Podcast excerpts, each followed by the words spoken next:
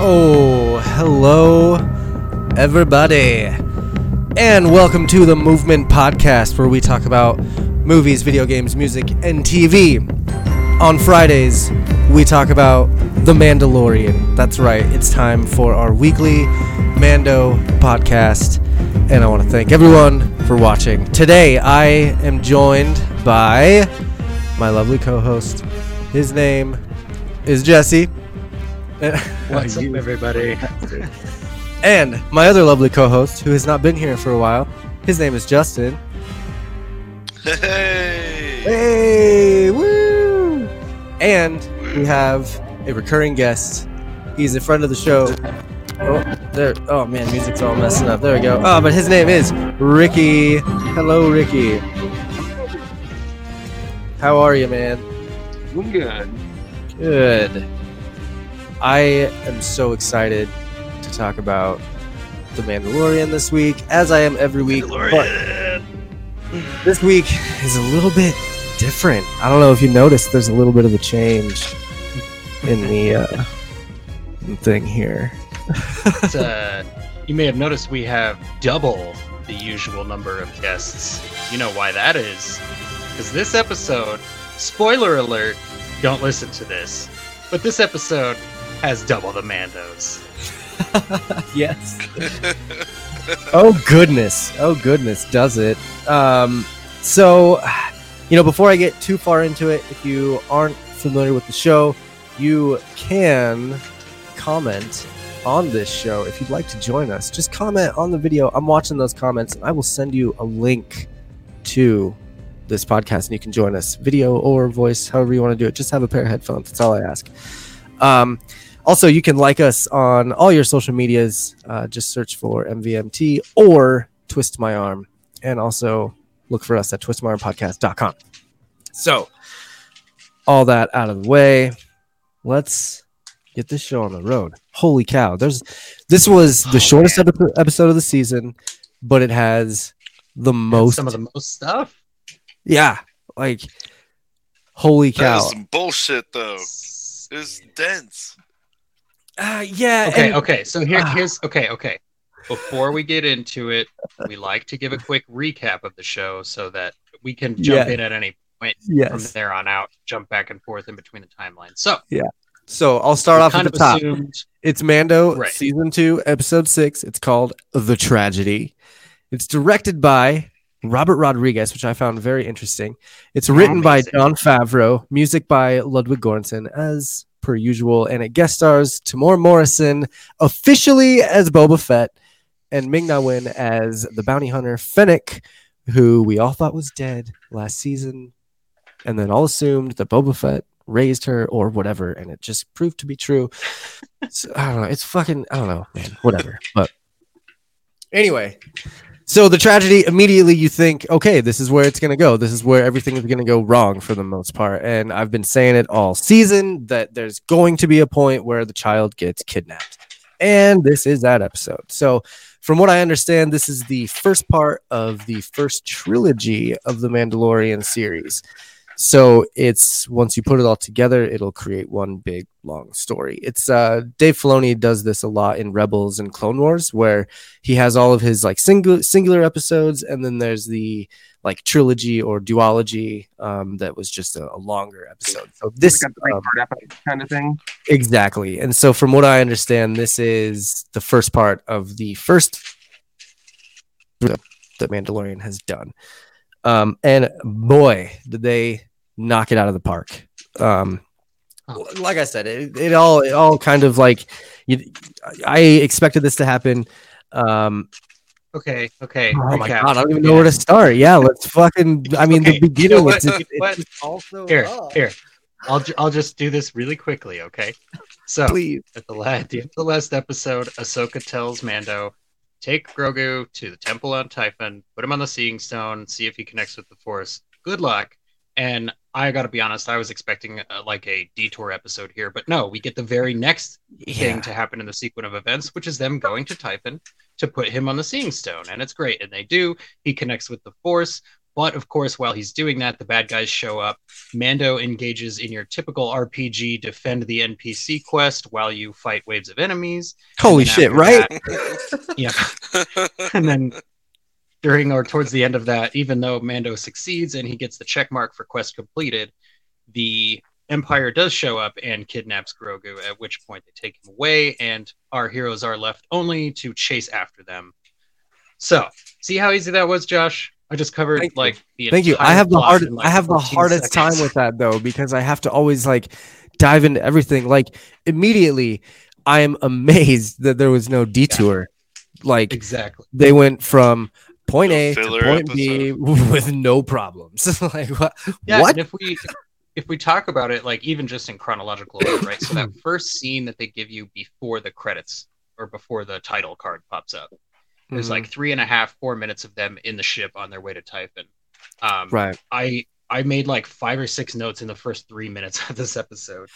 And my first notes are, it's just so adorable. I love the father-son aspect. Yeah, dog a little bit. Kinda, yeah. But man, then again, it's man and his dumb son. yeah. Oh man, what does he say? Dank Fennec, how he's all excited that he pulls the ball towards him, and he's like, no, I'm excited. That's great. You did a good job. But so I wrote down, at some point Mando is going to have to take his mask off for the child to relate to him, because he's probably just constantly reminding him of the Imperials. And he's also, I can't read body language. I've only been alive for 50 years, so I don't pay attention to body language. I only speak basic. Somehow he understands basic, but yeah. Anyway, but also it was kind of cool. I felt you were hearing this purring going on in Grogu's throat, and it was oh, that's very similar to the crack in Yoda's voice, that crackly old man. Voice thing. It was a little bit a happy purring noise that Grogu was making. So I thought that was a cool little lore piece to throw in there. Hey, Yoda's thing isn't just because he's old; it's because they do that. It's the animalistic thing that they the way their creature acts or whatever. Yeah. And I love the whole Grogu being hesitant. As soon as he's you have to go. You have to make this decision to go. He's yeah, but I don't want to do that. No. Think about it this way. If you think about that whole first scene as the Mando talking to himself, I think that's actually what it is. He's going, we have to go to the planet. I have to drop you off. I have to make this decision. I have to let you go because you do have power, which I've just reproven to myself. It's not a flight of fancy. I really do have to give you up. And he's damn, you're way powerful. Yeah, well, and he's feeling it. He's hurting on the inside. And it's his way of working through that pain is to pretend that he's doing both, right? He's talking to the child, but also he's walking himself through the steps of that pain. And you can almost feel that grief through the helmet again. And he's such a good voice actor. Exactly. And I'm at this point, they're going to have him take his helmet off at some point so that the child can relate to him. Yeah, feel trusted, and then wouldn't that be a reason why they've shown all these Mandalorians with their helmets off this whole season, right? To prove that you can do that. It's kind of showing Din that he's okay, maybe I can give up this creed or something, and also my name's Pedro Pascal and I have a contract and I really want people to see my face, so please let me. Well, my thing is more at this point, what benefit does anonymity grant him? Everybody knows who he is, and everybody who would have any reason to be is already after him. So, is there anybody left in the galaxy who would be oh, it's Din Djarin? Oh, now I hate that guy. I gotta go find him. They would just be like... No, he's known as Mando, it seems to everyone else. He's known as Mando. Also, right, Ricky, so I noticed your coon blanket in the background. I just want to say, Ricky, I just noticed your coon blanket in the background, and I freaking love it. Coon and friends. Sorry. My favorite is the Futurama president of Earth flag, personally. Yeah, Earthicans. I was going to pick one. Earthicans, yes. Yeah. Sorry, it's really cool when guests come in and they have a bunch of stuff in the background, like Disney last week. all of his amps in the background and stuff. It's just a lot of fun, you know. I'm gonna pull Jesse from the stream real quick. He looks like he needs to. Oh no, he's just grabbing something. There he started losing medical. That's not okay. We're down to just command and operations now, but I'm all right with that. I'll get the thing fixed. It's got those tack backs. I gotta fix it. Okay. Yeah. Anyways, okay. And then they give you the title, right? And then they're like, okay, it's called The Tragedy. And you're and instantly you're like, fuck. This is bad. That's a bad way to start this. Right. But there's no good episodes called The Tragedy. Yeah. But after that, I mean, the whole flying in to Typhon was just incredible. The scenery was amazing. The music was fucking great. I mean, and it's one of the first planets that you see that's not decimated. You know, that's not like a lava planet or being overrun by pirates or something like that. It's just a beautiful planet.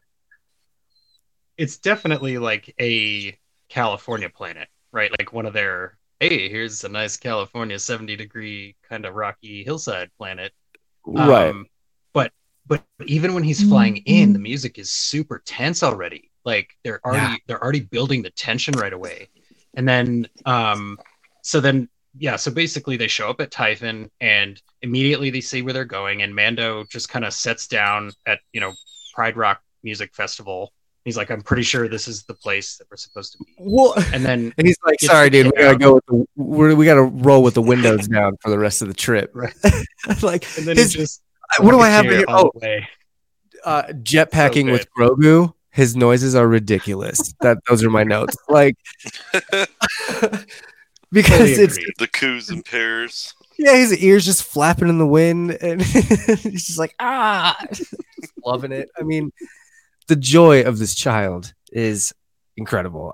He loves going on these adventures with Mando, and I think Mando loves bringing him on these adventures. So we're talking about. I really liked. Go ahead. We're talking about Mando and Grogu and their intense connection. Mando's going to have to take his mask off. We're talking about how Ahsoka wouldn't train Grogu because he has too much fear in him, which was hilarious in the last episode, making me think about Grogu growing up to be a Sith. It's like the same verbiage they talked about with Anakin. Did you see whose dog is dying? It's not mine. My dog. Justin, is your dog dying over there? Does he need food? Are you starving your dog? I don't have a dog. No, he's just whiny. That's all. Bring him on in, man. Trev will be in here any minute. Good. Oh, he's a pretty boy. He is a pretty boy. I wonder if he can hear us. Is he like, God, that host's voice is awful. Can you tell him to shut up? He probably can through my headphones. He can ignore all this Jedi training and go off and try Mandalorian training. Is there any chance we're heading towards it? See, maybe I would be down with that. But it's one of those things where I was thinking, like Josh was saying last week or maybe the week before, like it feels like they may pass the child off show to show, which I could also definitely see. But the reason I would be cool with that, Ricky, is because it allows the show to continue with Mando as the main character, and it doesn't necessarily give him a Jedi companion that's like immediately OP in every situation, like Ahsoka would have been. So that's probably, I would be super down for that, and I didn't even consider that. So that's a good call. I feel like Grogu is going to be a Sith, because I think Darth Grogu is a really cool name. So. That's just where I'm at. See, and if we're gonna skip ahead, because we're obviously gonna get all up in the Boba Fett stuff, but if we're gonna skip ahead and keep talking about like Grogu and stuff, I would like so when they put him on Pride Rock and he's calling out to the Jedi. Yeah. This is kind of my thought on this, like as far as sharing him between shows and whatnot. After this episode, I've kind of changed my tune a little bit on that. I think that Grogu is there to connect the shows, but not necessarily leave Mandalorian. I think that with this And now hear me out. And I know you haven't seen Rebels, but obviously in the last episode, we learned Ahsoka's looking for Thrawn, which the whole reason she's looking for Thrawn is to find Ezra, because at the end of Rebels, she had sworn that she was going to find Ezra and like save him or whatever. So Ezra could be the Jedi that hears Grogu's calling. Like Ahsoka could be setting this up because she knows that Ezra's out there. She knows that she can find him. And she's like, oh my God, this little guy has a ton of power and he could call out to Ezra and get Ezra here. And we could, like, I could actually like find him finally. So what I'm thinking is Thrawn has actually, this is my crazy theory, but Thrawn has maybe brainwashed Ezra. Ezra has found Grogu, like, and they're going together to get him. You know, Ahsoka helps Mando save Grogu from Ezra, Thrawn, and Gideon, but then goes off on her own adventure to find Ezra and save him. And she's like, we can't take him. You're going to have to keep Grogu. And that keeps Grogu with Mandalorian, but then also sets up Ahsoka's storyline. I know it's very far-fetched, and in my head it makes a lot of sense, but as I'm talking about it, I feel like I'm crazy. So it's not that it doesn't make sense. It's just that it feels like it's a lot of extra steps. Like, they could just go... Well, like, and it... I mean... Ezra shows up later... Is this like, a long-term plan? Ahsoka... Yeah, Rosario Dawson is signed on for a long-term deal with Lucasfilm to do her own show. Yeah. It's far-fetched. So let's say... At some point, they're going to go rescue Grogu, right? So, like, let's say they're rescuing him and they can't figure out what to do and they get stuck and there's a wall and they all think they're going to die. And then, like, some lightsaber just pops through a door and they're like, what the hell is that? And then it's Ezra. And he's like, oh, yeah, I was the one that AT&T FaceTimed him from the other side of the galaxy. It just took this long to get here. Anyways, he's going to save everybody. And then, anyways, at the end of it, though, I got to peace out. You guys keep having your own show. Me and Ahsoka are going to go have our show. We'll see you later. Thanks for it. Whatever. Which that would be, I mean, either way, like, I still think that Grogu in this scene in particular has really, really big implications to the Star Wars TV universe in a whole. As far as like, it's like the Marvel version of what the stones calling out or whatever, or Thanos getting. It's like the Marvel version of that, you know. So what if that Sebastian Stan cameo rumor came true? And he was in one episode for like 4.5 minutes as Luke Skywalker at full power. Down. Fucking sign me up. Awesome. I was actually reading a rumor. I was reading a rumor tonight. And I hate this website. I never trust them, but we got this covered.com. Yeah, I really don't like to like. Do not visit that website. If you're listening or watching, do not visit that website. But sometimes the rumors are true. There are points where they've been right about things. So take it with a grain of salt or whatever. But they were saying that Lucasfilm does plan on signing Sebastian Stan. They were just waiting on Mark Hamill's blessing. Ooh. So it was like, yeah, like, oh, that was sweet. It kind of makes sense because Mark Hamill is Star Wars for the most part. They didn't give a shit about Han Solo. Because they were like, well, Harrison Ford doesn't care at all. So, like, we're just going to hire this guy and go on with it. Whereas this is not only is it Luke Skywalker, but it's also in one of the more prized medias of Star Wars. Like, people really, really love this show. And so they want to make sure that they do it right. Yeah. But yeah, I'm very excited to see where they go. But in the interest of talking about this episode in particular. Yeah. Sorry, that's just like crazy. I really bringing everything together thing. Like that's all I know. We should talk about this episode because it was a really good episode. It was an amazing episode, and we should talk about everything that happened. What's that? How many jetpacks are there? One or two? Two. I think there are two, but yes, there are two.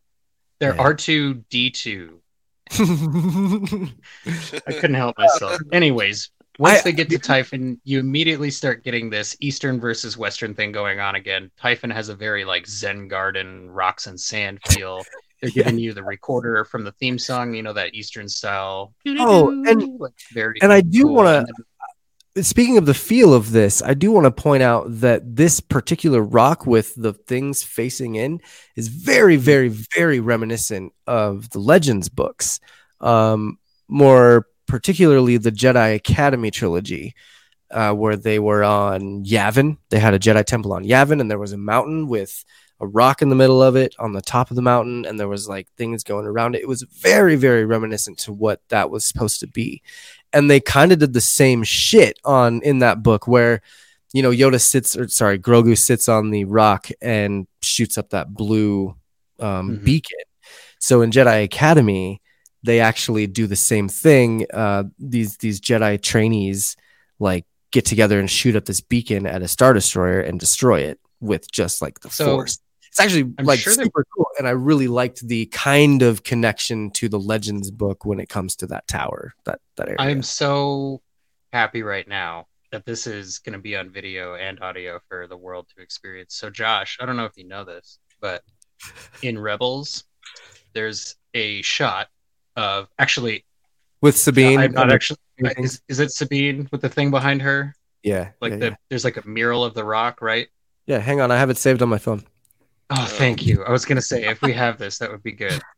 I really wish that you hadn't seen it, but I'm okay that you did, because it's more likely that you would have it on your phone than I would.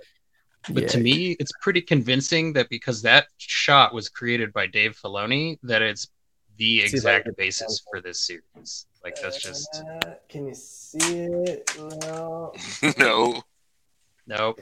And, can't see that at all, But what we'll do is we'll put a link to this image in the show notes. We're actually going to have a couple of... Oh, there you go. Yeah. Perfect. Look at that.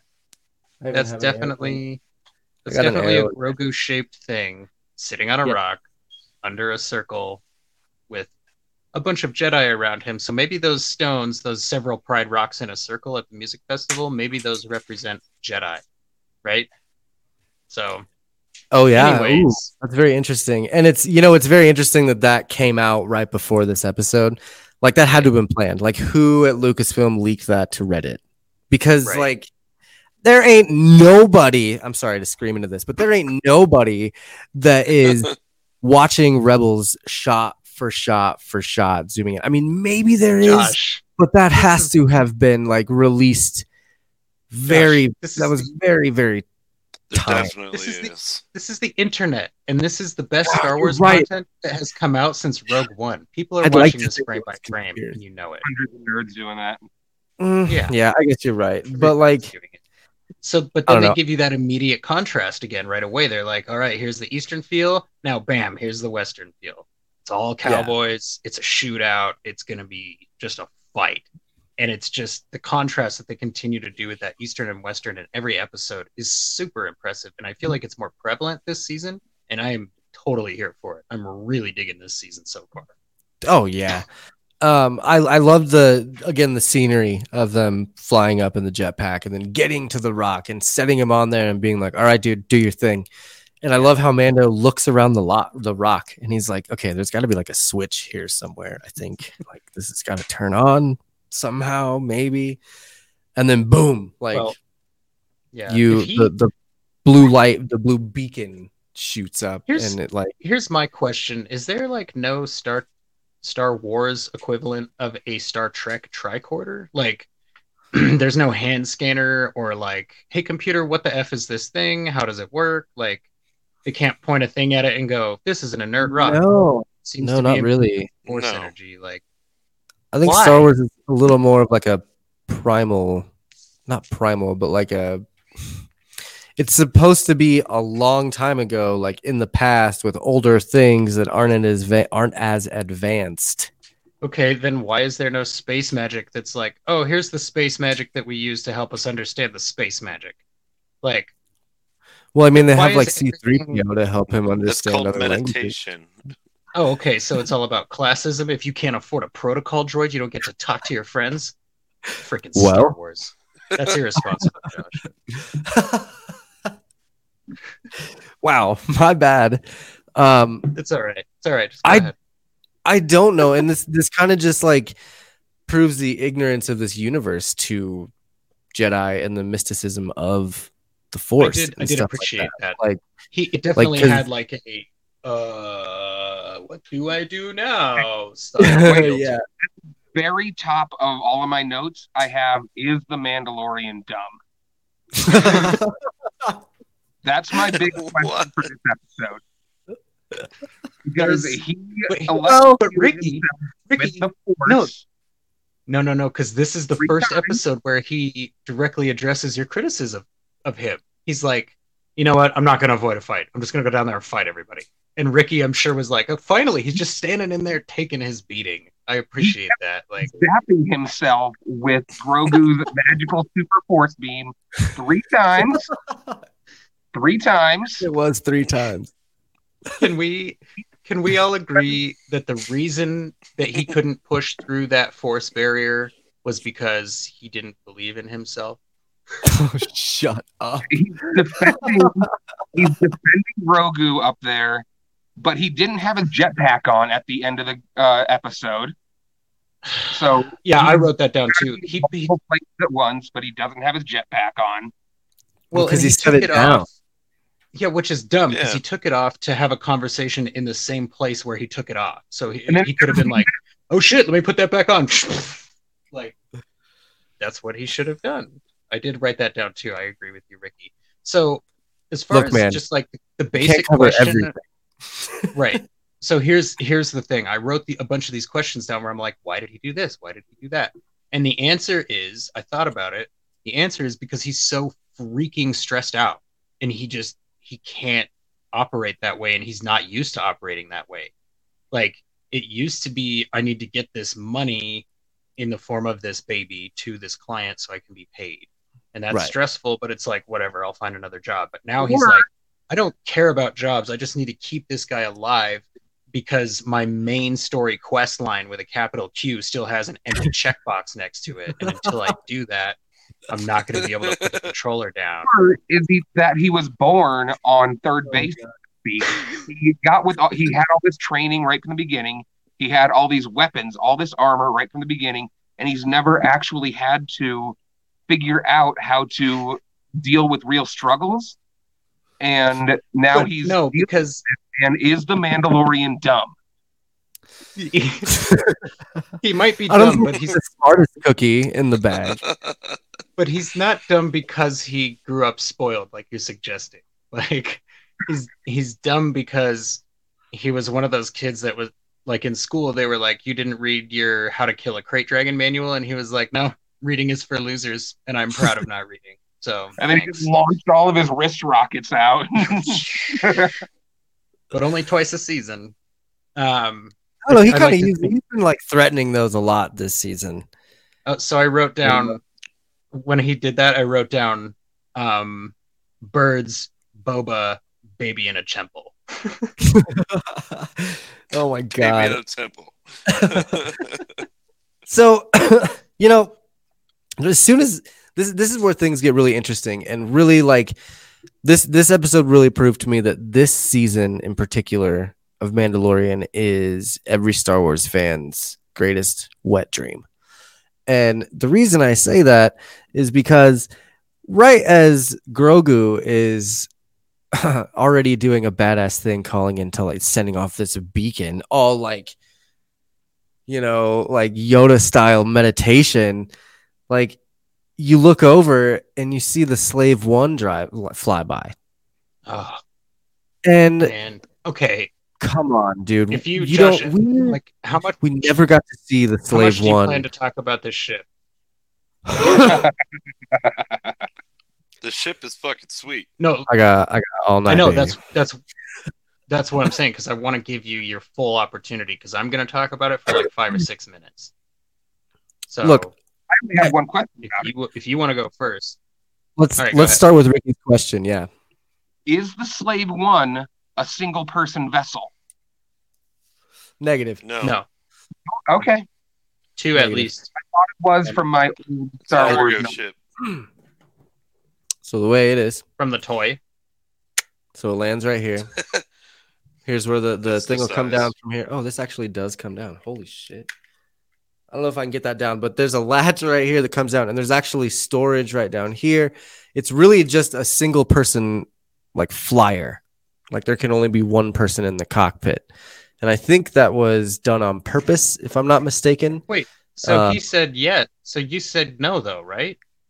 It's a single person. In the Clone Wars, it's not a single person vessel. It's a single person cockpit. It's definitely not single person because Fennec is with Boba in this ship, but there is. What? I'm contesting that, though. I'm saying they made a mistake. Okay. Why? Because I don't think multiple people can get into the Slave One. Why? But she is, even if they couldn't, like, by design, she is partially mechanical, and I think could probably be physically folded in half at this point. But isn't Din Djarin and Fennec and Boba Fett, aren't they going to have to get into the Slave One? They already did get into the Slave One and fly to that planet. Yeah, because they went to planet Dave Navarro. Clearly it is because they did it. There is cargo hold. Like I said, it's a single person, like, flyer because Boba Fett doesn't want anyone in there interrupting him when he's flying his goddamn ship, and nobody touches his radio. You know him so personally. So he's got more of a walled off cockpit, but he's got rooms in the back for case. Okay. Yep. I guess that makes sense. According to the books, which I did just read the Boba Fett series, the Bounty Hunter, whatever, and he does have cages in the ship for his bounty. Oh, that makes sense. There are stages. Oh, that's true. Yeah, consider that, because he had to be able to transport at least one Han Solo size of brick of carbonite. He doesn't wrap into the boat of his ship. Yes. I mean, I wouldn't put it past him. He works for Jabba. Yeah. So, okay, so here's my thing on the ship. Maybe it won't be 5 or 6 minutes, but this whole time I've been trying to figure out what is it about The Mandalorian that feels so freaking Star Trek to me, and I can't figure out what it is. It's the ship. The ship is a character in this show. It's the Razor Crest has a personality all of its own. It's a place that he lives. It's his home. It's also his vehicle. It's a weapon. It's safety. It's independence. It represents a lot of his mobility and, you know, access to things. Which I do want to talk about that. Remind me, because I have something very deep to talk about with that Razor Crest. We will. Yeah.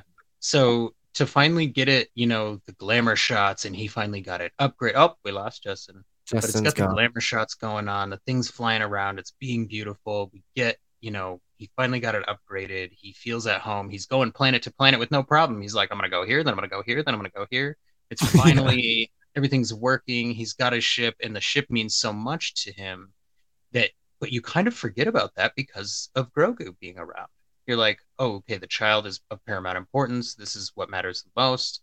And it's like when you're watching Star Trek, you're like, okay, the crew, who's going to live on the crew? Who's going to die on the crew? I need to figure out, you know, who's going to figure out this mystery, stuff like that. But really what you're wondering is, are they going to save the ship? Because if we lose the ship, I am going to lose my cool for like just minutes on end, and then, you know, rewind and try and get through it again. But I think that that's what it is about the show that has felt so Star Trek to me, is that the Razor Crest really feels like its own character. Now, on top of that, if you're going to talk about ships that are a character, Slave One is like number one on my list. I mean, the Millennium Falcon to me is a cliche at this point. Like, I just don't... But it started as that. It started as a character. People really like... Yeah. I remember going to The Force Awakens and thinking, if they blow up the Falcon, I swear to God, I will revolt. But it's, well, I mean, it's like Red 5, like the X-Wing from Red 5. Like they didn't get rid of that X-Wing either, because that is also a character in itself. Is like, right. I mean, you're absolutely right. I mean, the Enterprise was its own character. To me, in Star Wars, like personally, I guess in Star Wars, I think Slave One has always been a better ship than the X-Wing. Because the X-Wing is like, it's just a cool fighter jet ship, you know, but Slave One is like, it's got a unique design. It has that cool backwards landing thing. It's like a Harrier jet. and then it flies around with its face up, like it looks like, kind of looks like Boba Fett's face flying at you through space. Like, it's just very intimidating, and like, why is it at that angle? It's like leaning in to attack me. I don't like that. Like, it's very aggressive ship design, and it's cool and it's unique, and that's what I like about it. I feel like the X-Wings are just, okay, those, you know, those are fighter planes, which is cool, but it's not anything special. Well, it's, I mean, the X-Wings and TIE Fighters, they're like the pawns, and you got like the B-Wings and the Y-Wings that are like the bishops, right. And you got like the, literally the Slave One and the Millennium Falcon. If you had a chess set, that would be the King and Queen. I guess for me, I don't care about any of the Rebel ships. Like, they all suck, and then all the evil ships are really cool. So I guess that's just where I'm at with it. Like, I think that's obviously a thing of opinion, because I know a few people that just absolutely love the B-Wings and the... I've always been a fan of the Y-Wing, but I've always also been a much bigger fan of, you know, Slave One, the TIE Advanced, the TIE Bomber. Like, all those are just... The TIE variations are all really cool. But the Millennium Falcon is just an Enterprise with no star drive in the cells, honestly, if you look at it. You know, I always kind of thought that, but it was, I mean, it's kind of Star Wars Enterprise in a way. It just never got destroyed. Yeah. So I really appreciated that this episode took some time for that. You know, it took some definite time to introduce you to those ship characters. Yeah. And then obviously freaking just pull the hell out of your heartstrings. I honestly feel like that's, if the title of this episode refers to anything other than the kidnapping of Grogu, it's definitely Mando losing the Razor Crest. Well, I think that is the biggest part of this episode. Do you remember, I think, episode 2, when it got destroyed, and we were talking about, God, how much more can that ship take? Like, Mando has to get a new ship by the end of this season. Right. Yeah. You know that now this is leading up to him getting Slave One. It has to be. Or Slave One. You realize that, right? Our ship. What's that? A full Beskar ship. That's what I was hoping. Like, I was hoping they would just plate the Razor Crest with Beskar, and then he would just start driving it through Star Destroyers. Like, why have they not done that? You know, they could make it look like a razor and do that, but whatever. The Naboo Starfighter, not the Starfighter, but the Royal ship, Padme's ship, was made out of that same kind of armor. Oh, really? Yeah, that's cool. I can dig that. So the next thing I think that I have written down. I wanted to go on with this scene of the Slave One coming in, because it was the most beautiful shot of the Slave One of any Star Wars movie.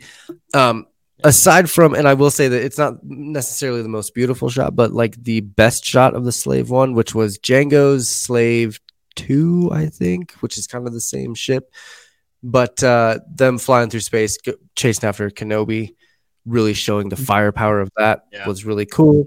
And I was really hoping that Boba Fett would have done that with the Slave One, because we've never seen it do anything other than be on Cloud City, take Han Solo away, and like fly out of some garbage to chase the Millennium Falcon. Like, that's really all we've seen. And they did.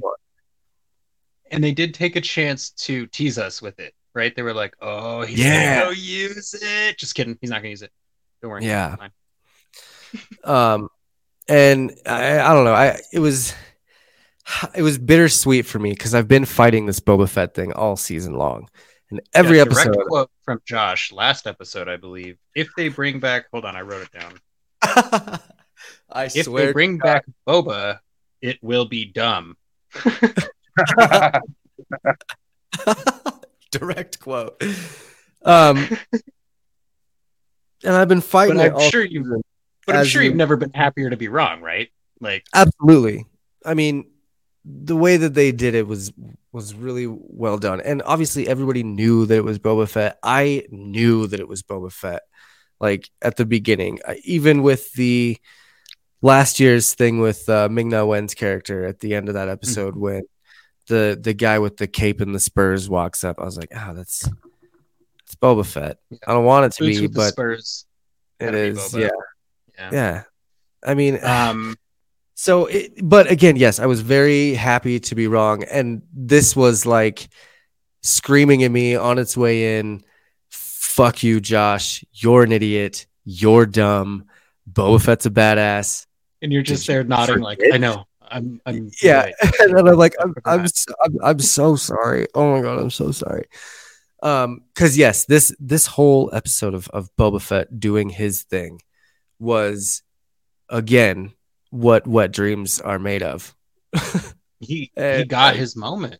It was like he did. I mean, you really got to see 30 years for this. Like, oh man, and arguably, and how many people are like, Boba Fett's my favorite character, and everyone's always like, why? He's only got two scenes, doesn't do anything, he doesn't whatever. But like those people, and you know, this brought me back into like, The Last Jedi has made me a cynic for Star Wars for the most part, but this series has really brought back my childlike adoration for Star Wars. Yeah.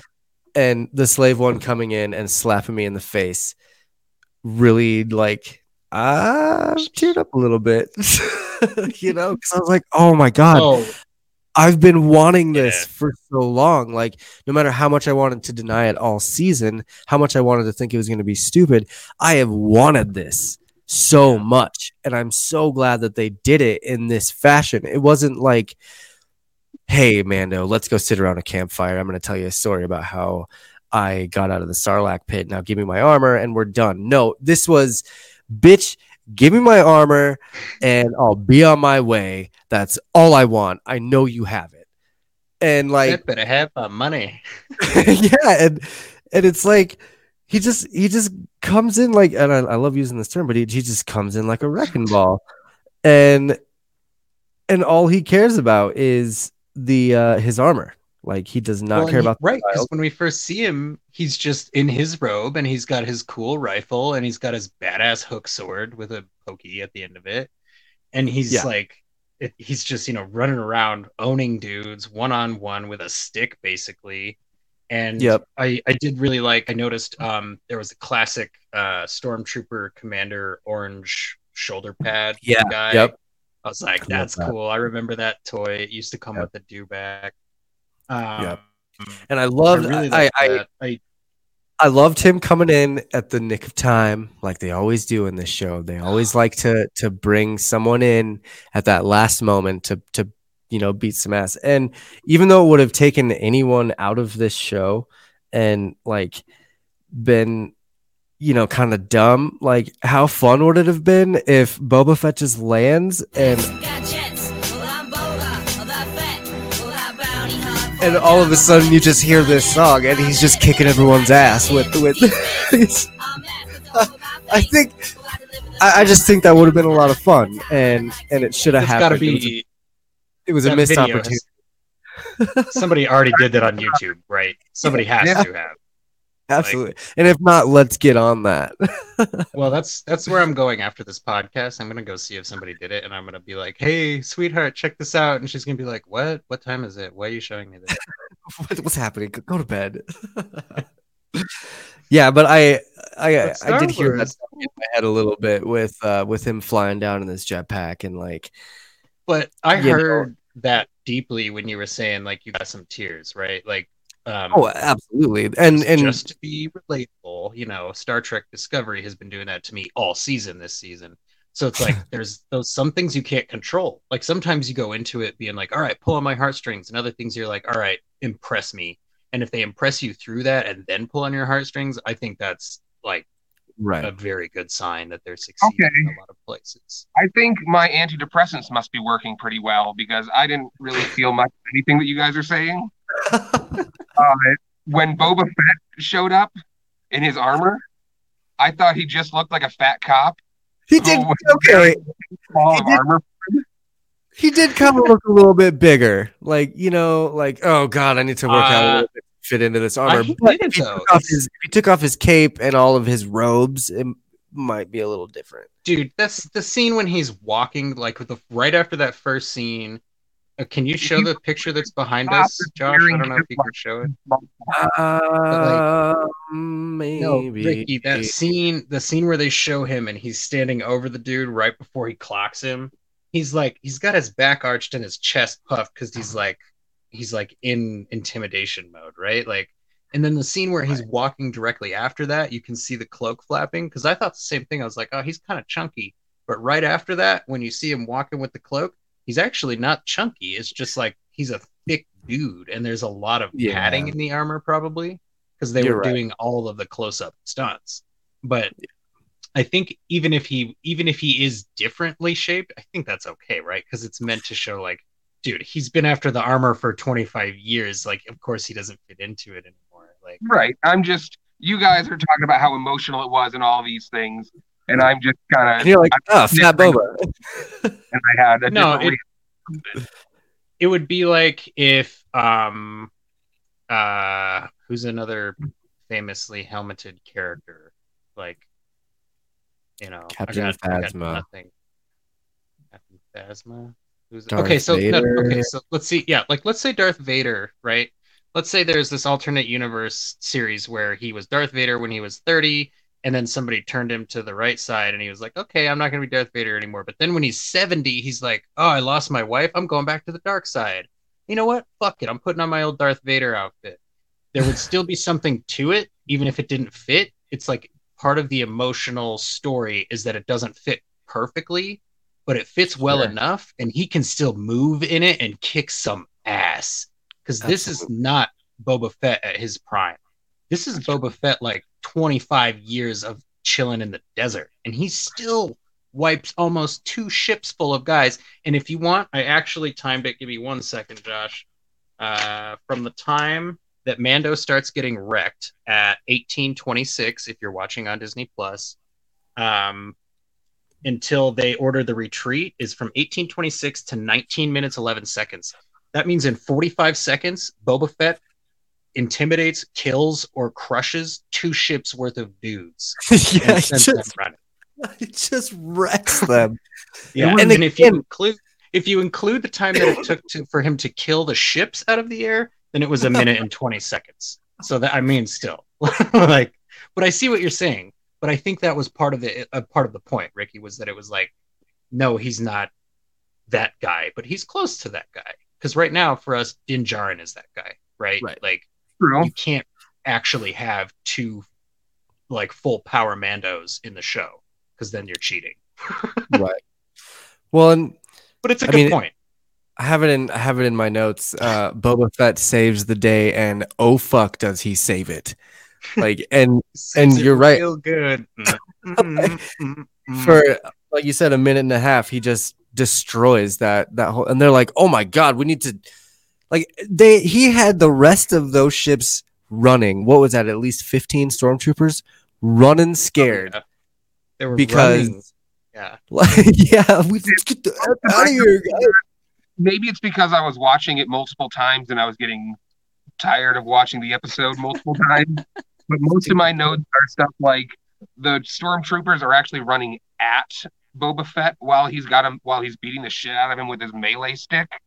Right. Like, fighting him, and then all of a sudden the stormtroopers with their guns start running at him. It's weird because we had talked in a couple episodes ago about how they're always shown to be incompetent, but then for like the first 12 or 16 minutes of this episode, there's some stakes because it's like, no, these guys are actually all right at their jobs, but not like all the way, but like sort of, but like not all the way.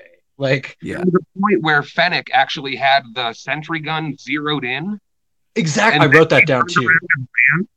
Yeah. She was like, oh no, okay, I killed the guy. And then she scoped plenty long enough to kill the second guy and was like, no, I should run. And then she apparently has the same problem as Derek Zoolander because she could not turn left off of that ridge to save her life. It's like, you're on a ridge, just go behind the rock that you're on and they will not be able, anyways. But then she kicks the rock down the mountain. We get our funny Indiana Jones moment. I thought that was great. Oh, well, you know. And then she did pull a really sick. These stormtroopers are incompetent AF because That stormtrooper at the big turret gun or sentry gun, whatever it is, just stared at that rock coming at him and was like, "I'm gonna shoot it, and I'm gonna destroy it. I've played so many video games. This will work. I swear to God." And just gets wrecked by that boulder. It's because they're using lasers because it's a long time ago, and had they been using phasers, they would have been fine. But you know, Jesus. The one thing that Fennec did. I just wanted to say in my notes. What did that trooper think was going to happen? He could destroy that boulder with the gun? LOL, idiots. Stormtroopers being stormtroopers. They're gonna stormtroop. Fennec did pull off one really cool move, which was the backward jumping gamer no stope 180. Yeah, like that was pretty cool. She was badass. I love Ming-Na Wen. She was in Agents of S.H.I.E.L.D. for that whole series, and she did a great job in that show. She was the Cavalry is what she was called, and she was always the one to like kick everybody's ass. So, and I've loved her in everything I've ever seen her in. She's just very competent.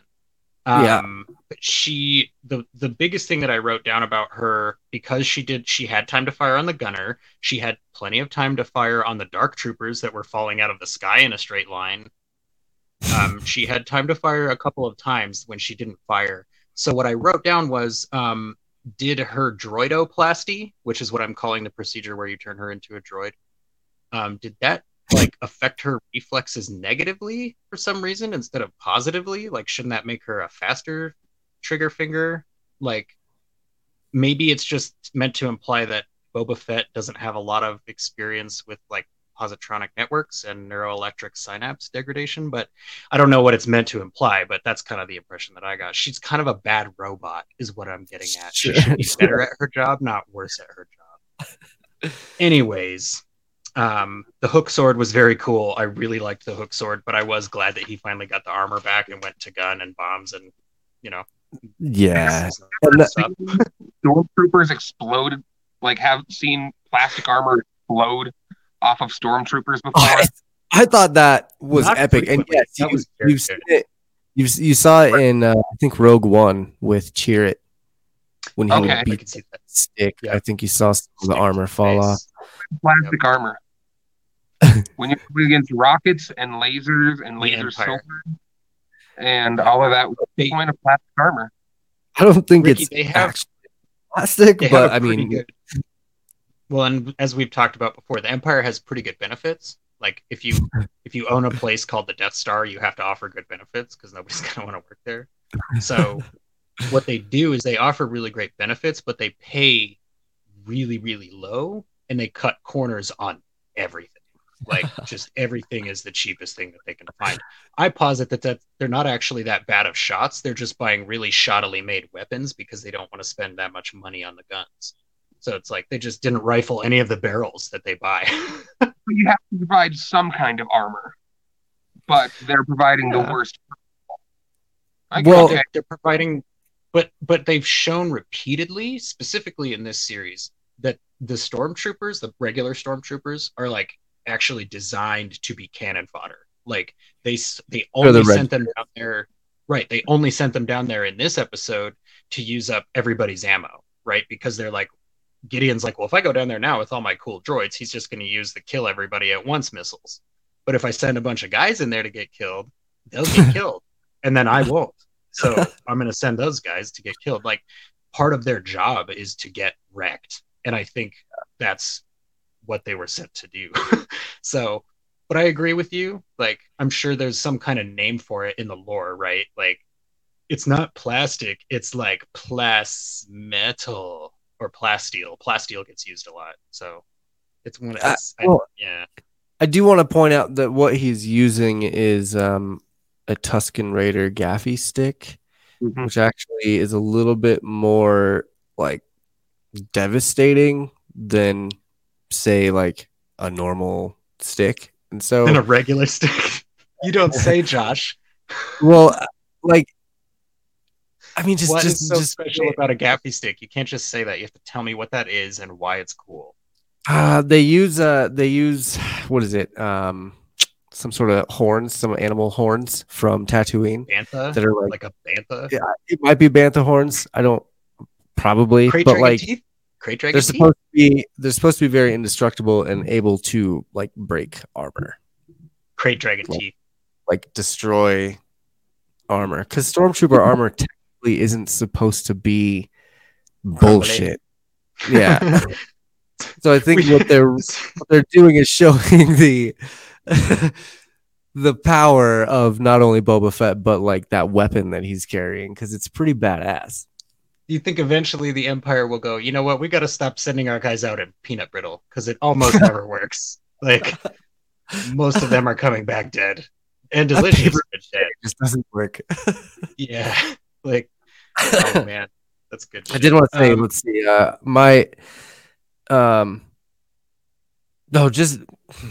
I want to go through my notes. I like going through my notes because sometimes they're fun. All capital, Slave One in action. Okay, I'm cool with Boba being back. Right. Yeah. Super cool to see everything. Yeah, super cool to see everything. Cool.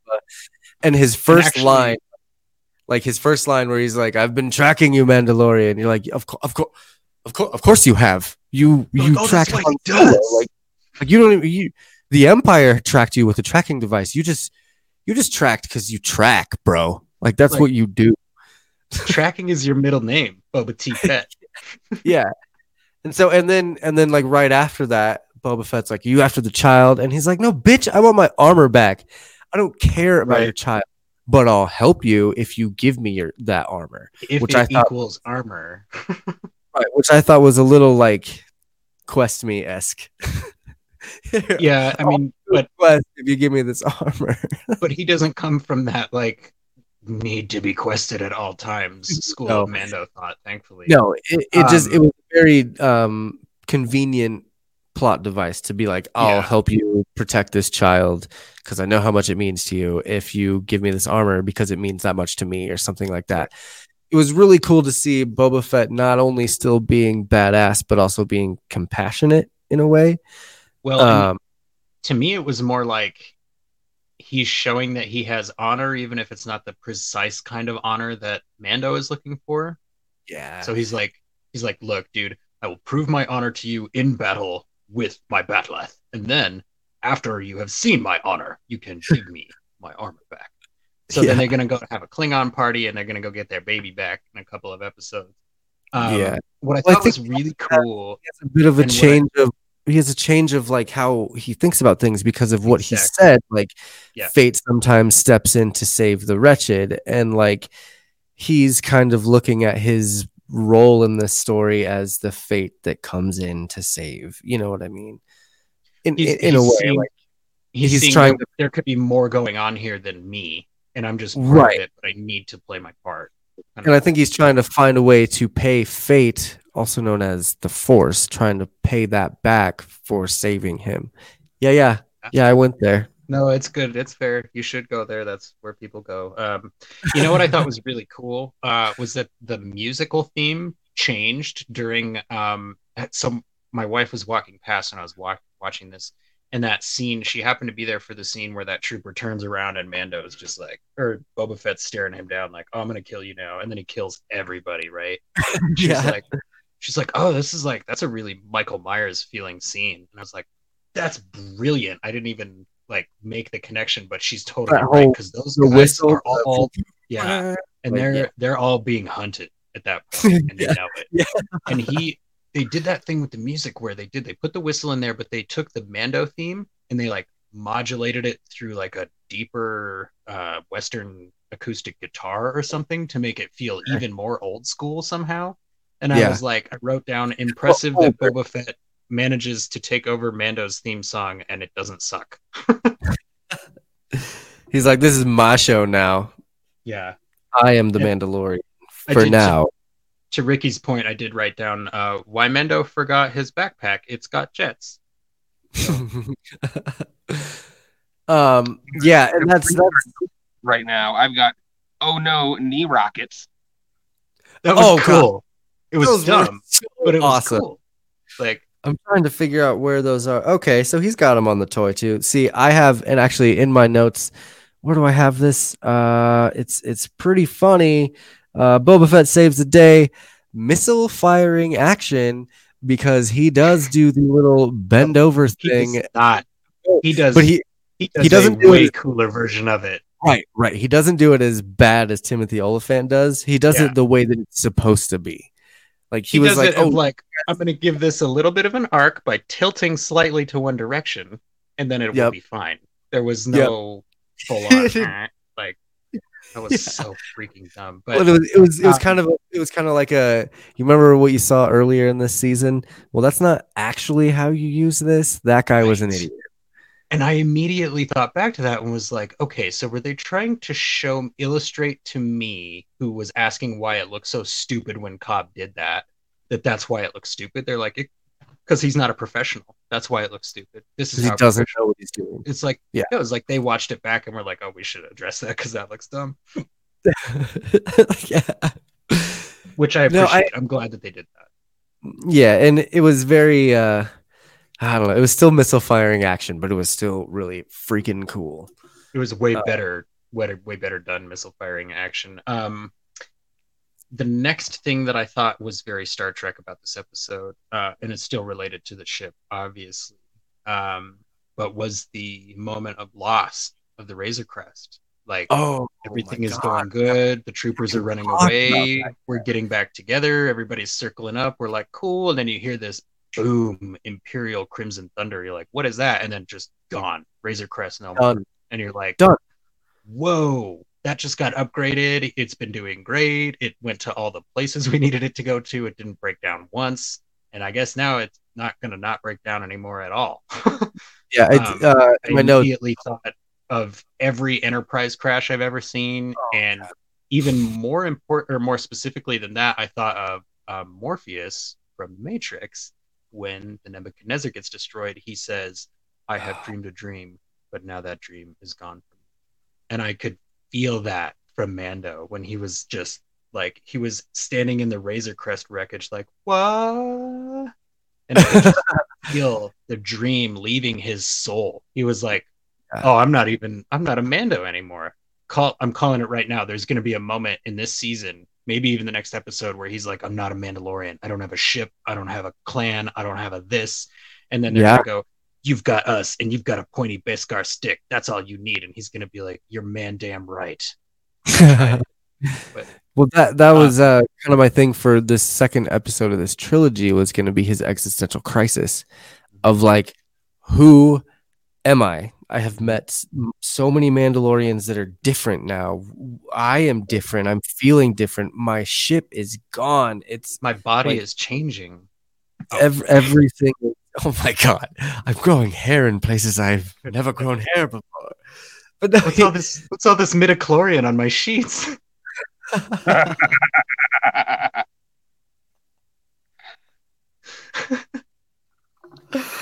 Oh. You got me on that one. Jesus. But no, I think this next episode, you're absolutely right. He's going to have that crisis where he's like, I lost my mission. This crazy, like he's going to be going through his quest journal, and like next to the main quest, he's just going to stamp failed. Like, now I got to start over. Got to create a new character. Total waste.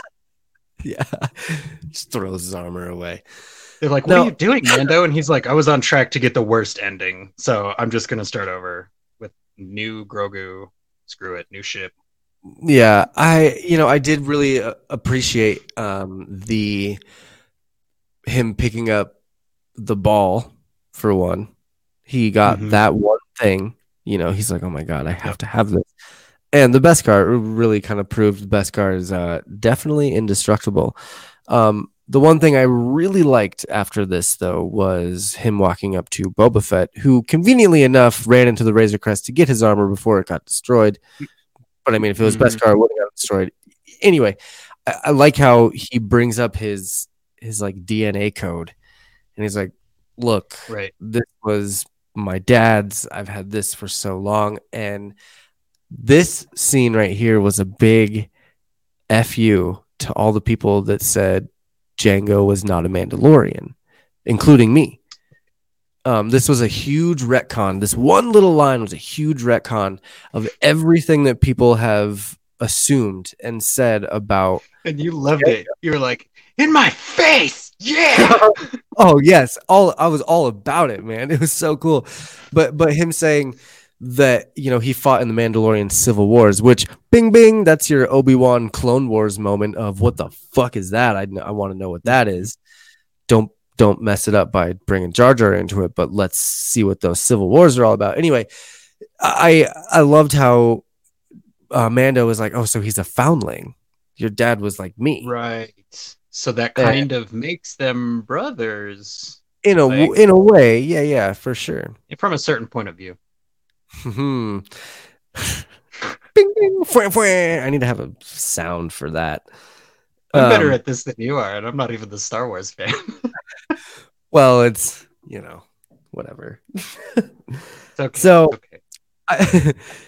So anyway, I did really like that explanation and how Mando was like, "Oh yeah, that's your armor, dude. You're good. We're clear here." And this is where you really see that change of heart with Boba Fett and the way that he's come from being a cold hard killer to a wow, I should pay it forward because I'm lucky to be alive sort of thing.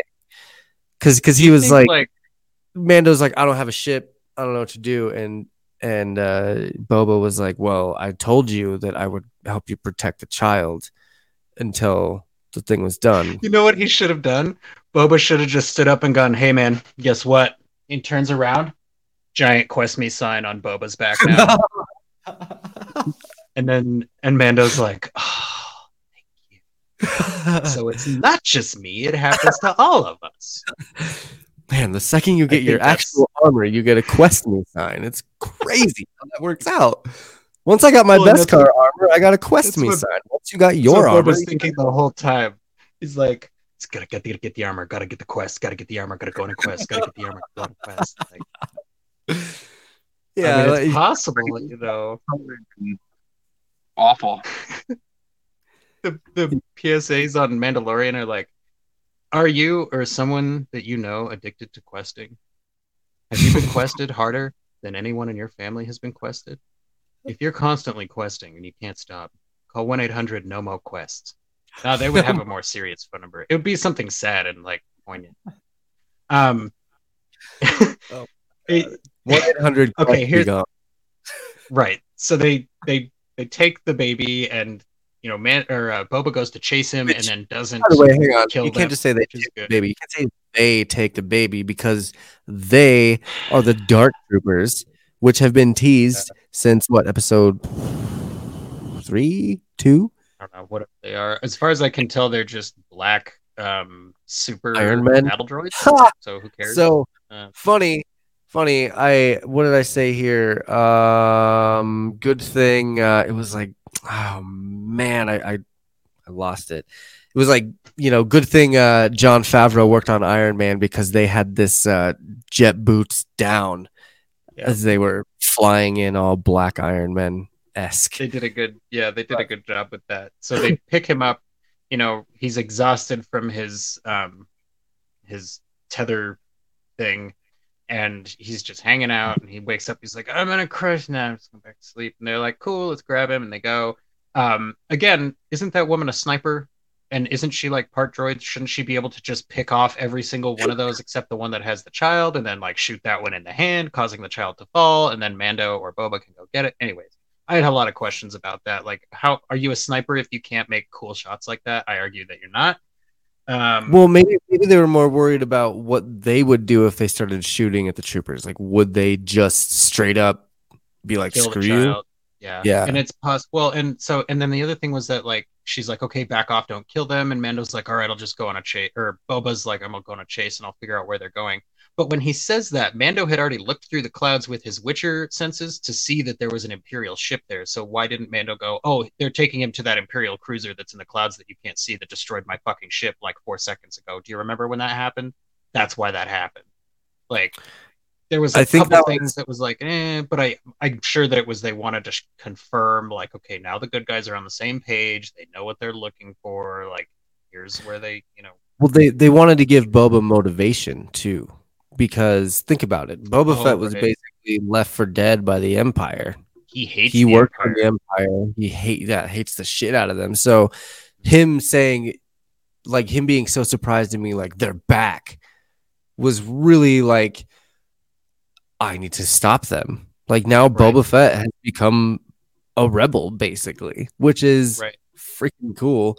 But this, I don't know. I think this scene in particular, and I want to get into the shot of the show here, but this one with the Slave One flying up, and it was kind of a twofer scene. The Slave One flying up towards the Dark Troopers, and then seeing Boba Fett in the cockpit with his mask on, just like he was in Empire Strikes Back, was my shot of the show. It wasn't the prettiest. It wasn't the best. It was the most like, oh, this is Star Wars. Like, it's the one that did it for you. Like, I'm going to go watch this episode again after we do this show, because just thinking about that, thinking about everything in this. I could definitely see that. And that's what I was talking about earlier with like your emotions popping up, you know, and your nostalgia taking over you and stuff like that while you're watching the show, and how wonderful of an experience is that is when you're like, oh, my emotions, and I'm not even trying. I had two candidates for shot of the show, and I realized we probably should be giving people time codes of where these shots are so that you can go look at them if you want to. We'll also link them in the show notes because I took some photos. We have plans for doing some more things with all the show notes as things go on. This Mando show, once it's done, is going to still live on forever as like its own entity, so don't worry about that. And it's going to get a fresh coat of paint around it. So one of those things will be a list of time codes where you can find all of our shot of the shows. I have two candidates for shot of the show this week. The first one is the one that we already talked about. It's the one at, 1836. Boba Fett's Mando Myers moment where he's like, they give him that twang, and then he just kills everybody like nonstop. But the shot of him standing over the other stormtrooper, and it's actually the shot that's behind us right now, but you can't really see it. But in his visor, you can see the stormtrooper like cowering reflected in Boba's visor, and it's just a gorgeous shot. And again, that's at 1836 if you want to look at that. And then my second shot of the show candidate, which I think might be my winner. I'm not 100%. It's tied for me, but it's at 19 minutes and 53 seconds. And it is Boba in front of the wreckage of the two ships that he just shot down with one missile. And it just had this feeling of that line from the first John Wick trailer that they put out where he kept going, "Everybody keeps asking me if I'm back. Yeah, I would say that I'm back." I pictured Mando saying that right as he turned into the camera and those ships crashed behind him. He was like, "Yeah, I would say that I'm back," but he had a helmet. So to me, that shot, I think that might be the shot of the show for me, because it was just like he watched the ships go down, he watched them crash, and then as soon as they explode, he's like, "Okay, now they're dead." And he turns around to go, and they do that soft focus thing, right? Where they're not focused on him, they're focused on the ships. And then as soon as they hit, they reverse the focus, so the ships go blurry and Mando goes clear. And it's just, I loved how he was like, "Nice shot," and he was like, "I wasn't even aiming for that one." I was aiming for the other one. Here's the thing: I love the Tamora Morrison. I love his voice, and I love the accent, and I love the choices he makes. Like with his pronunciation of things, like he said my favorite pronunciation of Tatooine ever, which is Tatooine, where it's like they skip the ooh, they just go Tatooine or like Tatooine, you know, like I think that sounds so much better than Tatooine. And it sounds natural coming out of his mouth. It doesn't sound like he's acting. It's like, no, he's been to Tatooine. That's why he's saying it that way. I did think it was funny that play that shot of the show sound. We forgot to play. Ricky, do you have a shot of the show? Yeah, that's what I was going to do. Yeah, do you want to play it? I totally screwed that up. I'll play it after. Do you have a shot of the show, Ricky? Sure. Just going back on his shot of the show where there were the two ships falling out, I really liked that. It was nice it kind of reminds you that the ships still, they feel the effects of gravity. A lot of the shows we watch most of the time on Star Wars and The Mandalorian, It's they're a spaceship. They're magic. It turns on. It goes up. It goes. But once Boba Fett rocketed that ship down, it's like, oh shit, that's being affected by gravity. So that was really cool.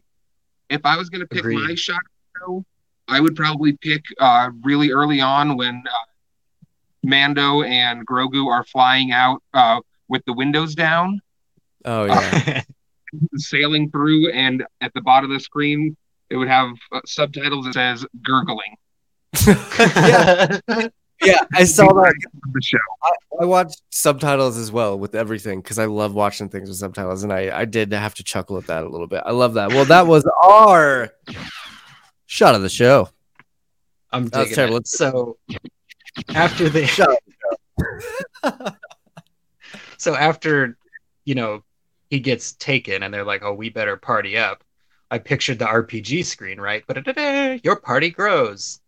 So I would picture it as like it brings up 4 subquests. That's like get this person, get this person, get this person, get this person. No, because he already has those 2, and then the other 4 or 5 characters that he's about to go marshal to his cause are side quests that are optional. You don't have to go pick up Cara Dune because we don't care. I mean, he's going to because they're paying her. You don't have to pick up Grief Karga because we don't care. I mean, they're going to because they're paying him. But please go get Cobb Vanth at least, and please go get Pelimoto at least. She could probably build you a ship out of like scraps in a cave. So it's a lot of character. Oh, and he's gonna go get Bill Burr, but like as an ally. So like, just go get everyone. Do it. And Ahsoka, why don't you go get Ahsoka too? And Bo-Katan, like Bo-Katan owes one. So that's what I was going to ask you is, do we think when Grogu was at the temple, do we think he connected with somebody in particular?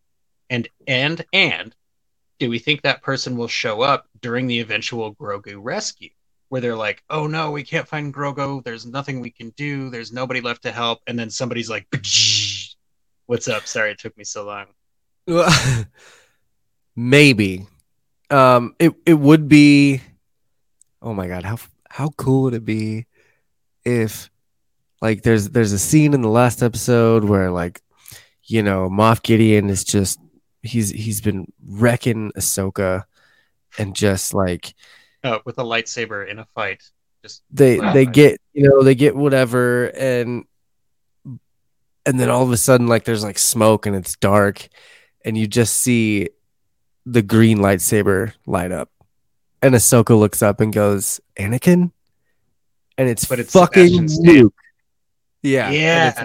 I would he comes that. In and just, gets Moff Gideon out of there, defeats him, whatever. And then he's like, I heard the call. I saw the call. And then Grogu could be his first child at his new Jedi Academy.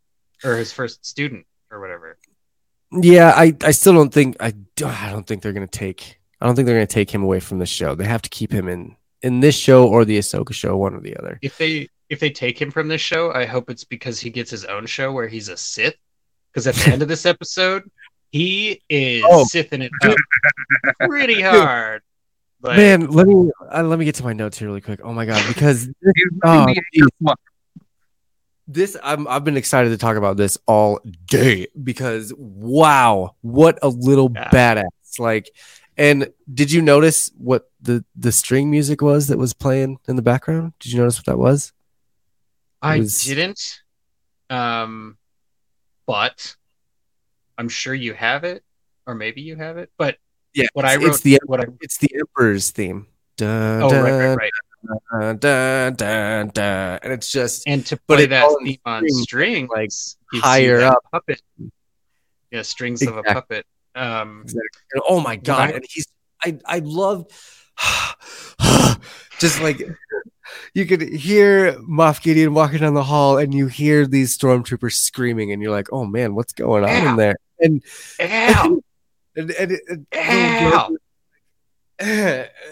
screw you guys! Like, get out of here! And then finally, just slams them together. And what I wrote was stamina. He needs some more stamina, man. Do we think that the Jedi that contacted him at the temple was Anakin? Because killing those troopers is what Anakin would do, is what I wrote down.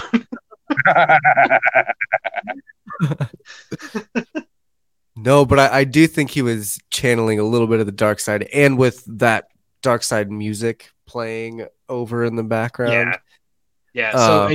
So I think it would be really cool if they do just stick him with Mando and go, okay, he's a Mandalorian now, because now that Grogu has seen the Darksaber, he's like, that's the kind of shiny that I want chilling in my pocket, and I think I'm gonna kill that guy and take his Darksaber. Since my dad can't use it, I'll use it, but I'll hang out and use it to help my dad. Oh my God. And that was cool too, because the Darksaber, bringing that up, when Yoda wrecks those. Sorry, Grogu. God, it's really hard. Grogu wrecks those stormtroopers, and Moff Gideon lets it happen. He's like, I don't know, that's cool. These guys can die too. And he's like, plus it'll tire him out. It'll deplete the ammo, if you will. Right. And he like gets close to him, and he's like, oh, you really like doing that, but it makes you really tired, doesn't it? And then Grogu pushes brings out the Darksaber, and he's like, oh, you've seen this before, which kind of leads to some more questions. No. He says, you've never seen this before, I thought.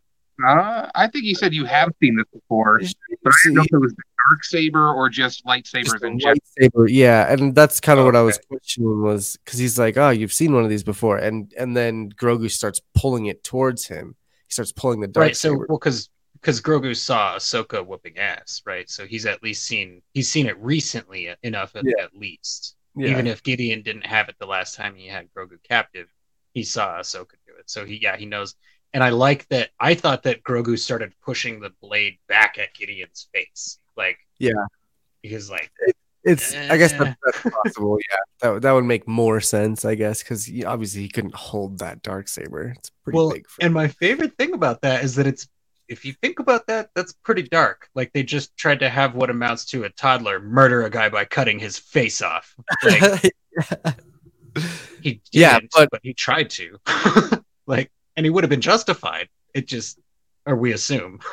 But I feel like it would have been justified. Screw that. No, maybe Gideon is like really polite and nice to the child when he's not conducting experiments on it. Like, maybe he's just 100%, like, you as much chicken nuggets as you can eat, or baby frogs, as long as you do this thing every once in a while. So, we don't know. Yeah. Cuff him. Yeah, let's put some handcuffs. Some baby, which those things were adorable. Those little baby handcuffs. I gotta get some of those adorable child shackles, because they're like, they glow and they're blue. And they're for babies. I mean, come on. Does the Empire really have a set of baby shackles? Oh, look at you. You're in prison, huh? You have no sovereignty over your own life anymore, do you? Aww. Oh, it's just so messed up. But it is, it leaves. He did call Dr. Pershing's. I called Dr. Pershing. We have our donor, which I'm wondering if that's like, if he's waiting for Ahsoka to show up, if he's waiting for her to come and rescue him or something like that. I don't feel like Gideon has kind of any idea about Ahsoka, right? Like, but if he's been following Mando, because he has been tracking him and following him around.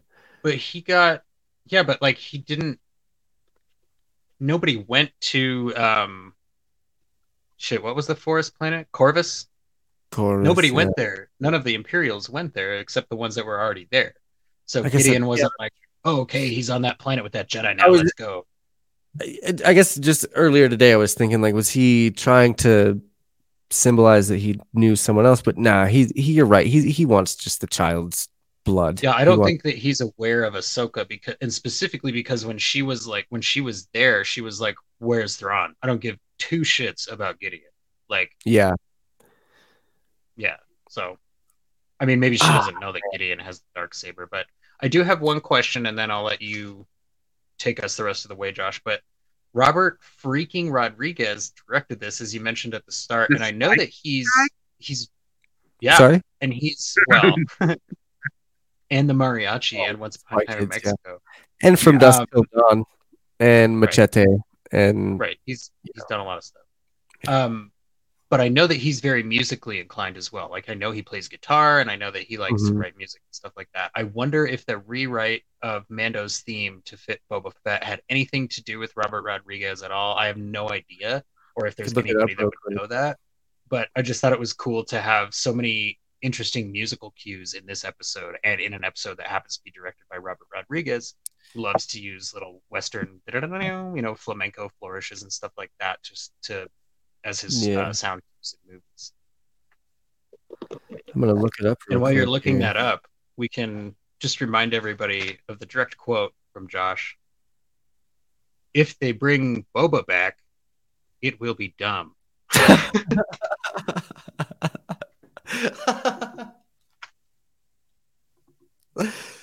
And like, Slave One comes in and says, "You're dumb. You're dumb." Apparently he wasn't the original director for this episode. They called him in. Oh, wow. Time. So for me, I would say this is a very impressive 2-episode run. Like, to have these 2 episodes back to back. I know I gave last week's episode, The Jedi, a 10 because it was the best episode that I had seen up to this point. Here's the thing.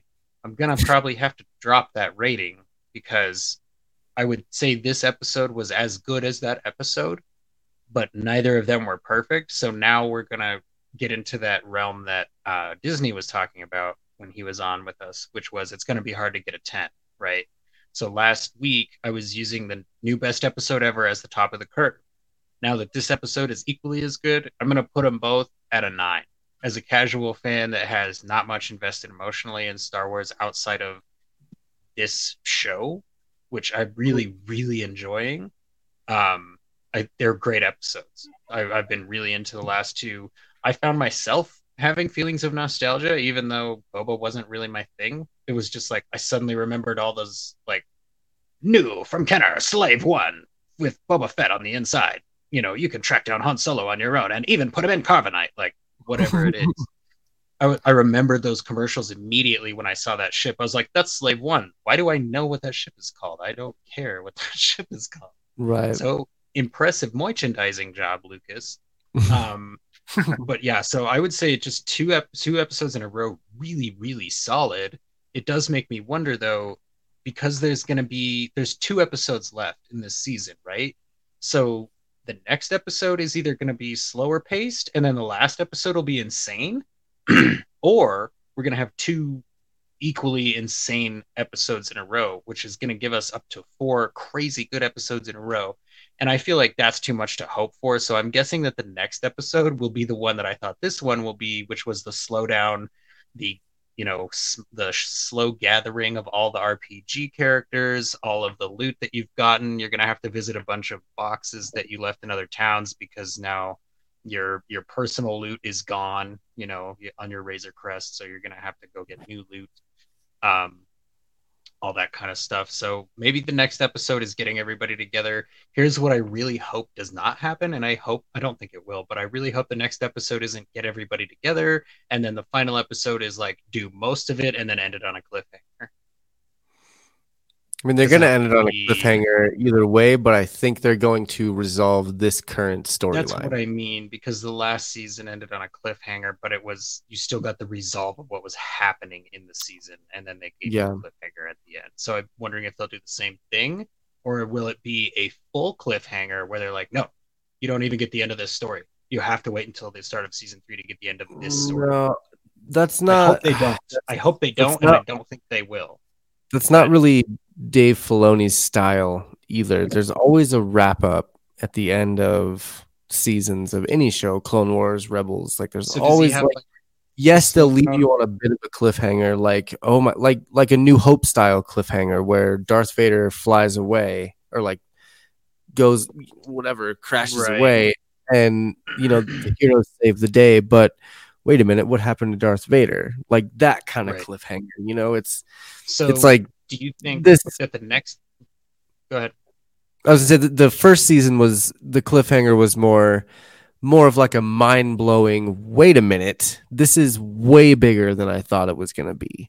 right, with the Darksaber and Gideon and, you know, all, I mean, obviously the first season was just about establishing that connection between the child and Mandalorian, and then throwing that crazy surprise in at the end where it's like, wow, there's a deeper story here when it comes to why the Empire wants the child, where did he get this Darksaber? What's going on there? Like, what's going on with the Mandalorians in general? Like, so do you think the next episode will be like, we're going to go see this prison break for Bill Burr, and then subsequently like 5 or 6 other really quick visits to other characters to get everybody together at once, and then the last episode will be like a big rescue effort? Or like, do you think they're going to just start the rescue effort right away and break him out and bring him, and then while they're there just start calling for help? Like, yeah, I think this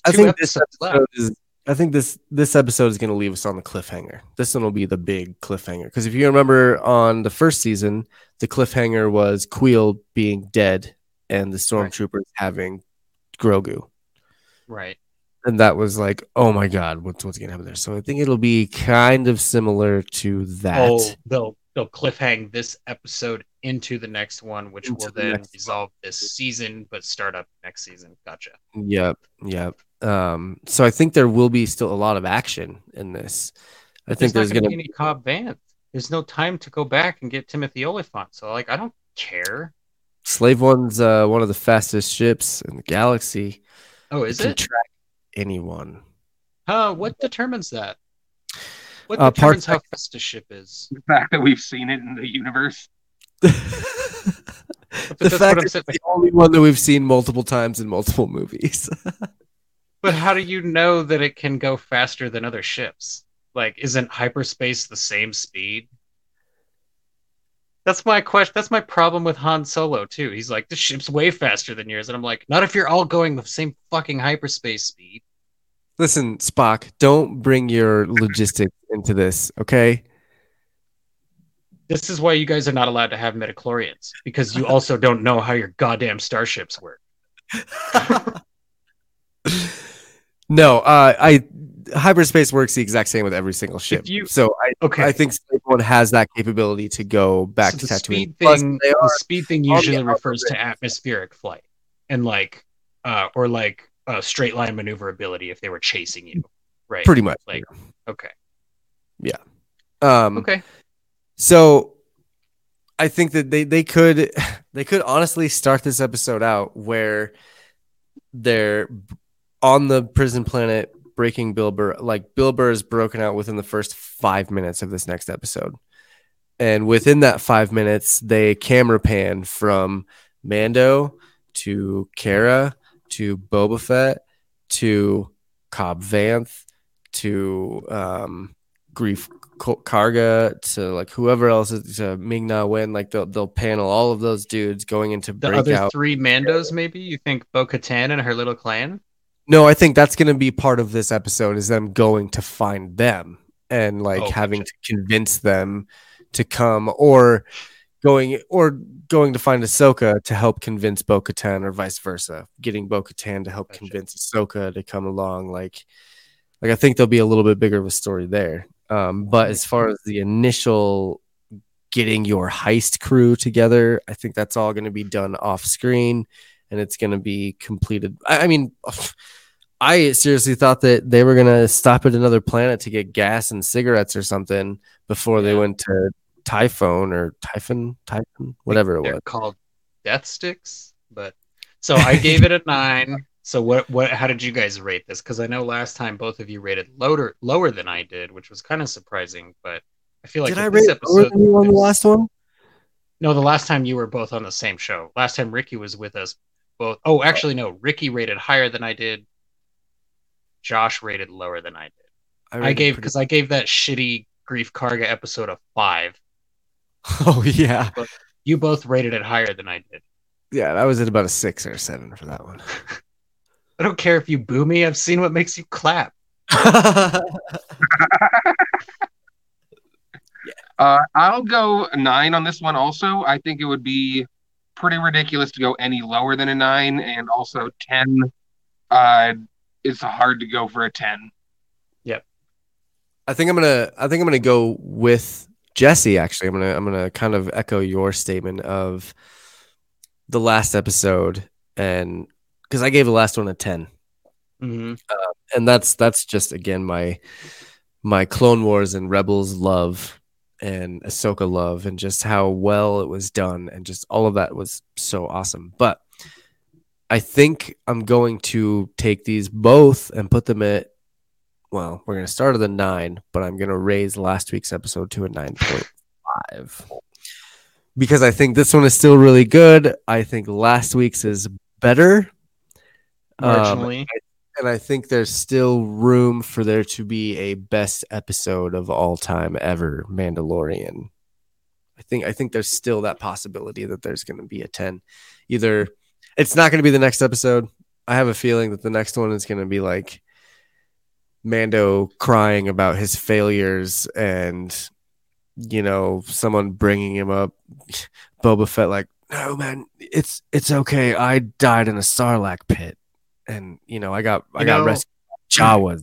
So, you know, like, what the other benefit of putting Boba Fett with the Mandalorian is that now, like, let's say one of them does complete their quest, right? They collect their loot, they level up. What are they going to do next? Well, if they're hanging out on the same ship, then they can just start questing each other back and forth forever. And like, yeah. Now you're satisfied because neither of you has to go find your own quests. You're just like, hey man, what do you want to do? And you're like, how about a quest? Like, I would think that's how they would live.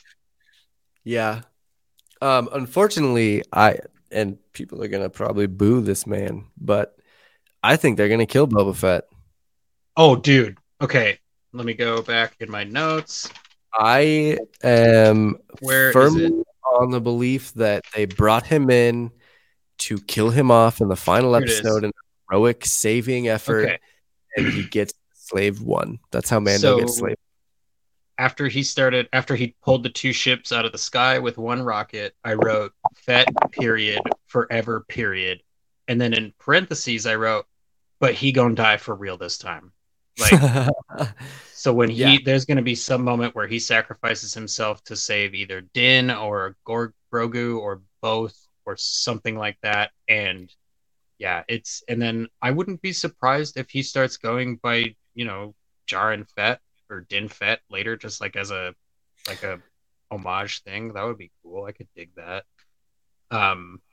Yeah, I wonder right away he's going to die this time. And I think you're right. I think they brought him back to kill him so that Filoni and Favreau can go, look, we gave you what you asked for. It's over now. Yeah. This is the new way going forward. Yeah. So. We're like moving on from this character. It's been long enough. We gave you saying this is the way. Wait, what did you ask about that? Yes. Did we go the whole episode without them saying this is the way? I think we did. Yes. Like I don't think that he said it, because he's kind of starting to realize that identifies him as a whack job. Like every time I say that, people that aren't wearing helmets look at me sideways. Like the last Mandalorian I told that to kind of made fun of me. Like, yeah, this is the way. Yeah, he's like, have you heard about the Q Jawa conspiracy? Jawas are running all of this behind the scenes, man. I swear. You seriously look it up. Go to this website. And everybody's like, oh, God, he's one of those. Okay. No, yep, I got to put my helmet back on. Yep, nope, we all wear helmets all the time. Don't talk to me. Bye, thanks. Later. Yeah, no, I do think I think it's going to be a very noble ending. That's for a good Boba catch, Fett. Though, Ricky, because I think you're right. I think he didn't say it once the whole episode. Yeah. But I feel like he was thinking it when he was standing there in the wreckage of the Razor Crest. He was like, this was the way. He thought it, but it wasn't said in this episode. Do you think Din Djarin would take Boba Fett's armor and wear that instead? I don't know. I feel like Din Djarin might repaint his own armor as a way to honor him, because Boba doesn't have any. Well, I don't know, because I don't know. There's no way to know now because Din is losing his his dogma, right? Like, he's not definitely going to do what he would have done had he lost a Mandalorian compatriot last season. So right. I don't know. Maybe he puts it up on the wall. Maybe he, incorporates it into his own armor. Maybe he gives it to Grogu. Like, he's going to reshape it and give it to Grogu, so Grogu can have a cool visor and do the stuff with him. I think that you're right that he's going to die, and I think Mando's going to get his ship, but I don't know about... Oh, you know what? They might give his armor to Bo-Katan, right? Because doesn't she need to, be in charge or something?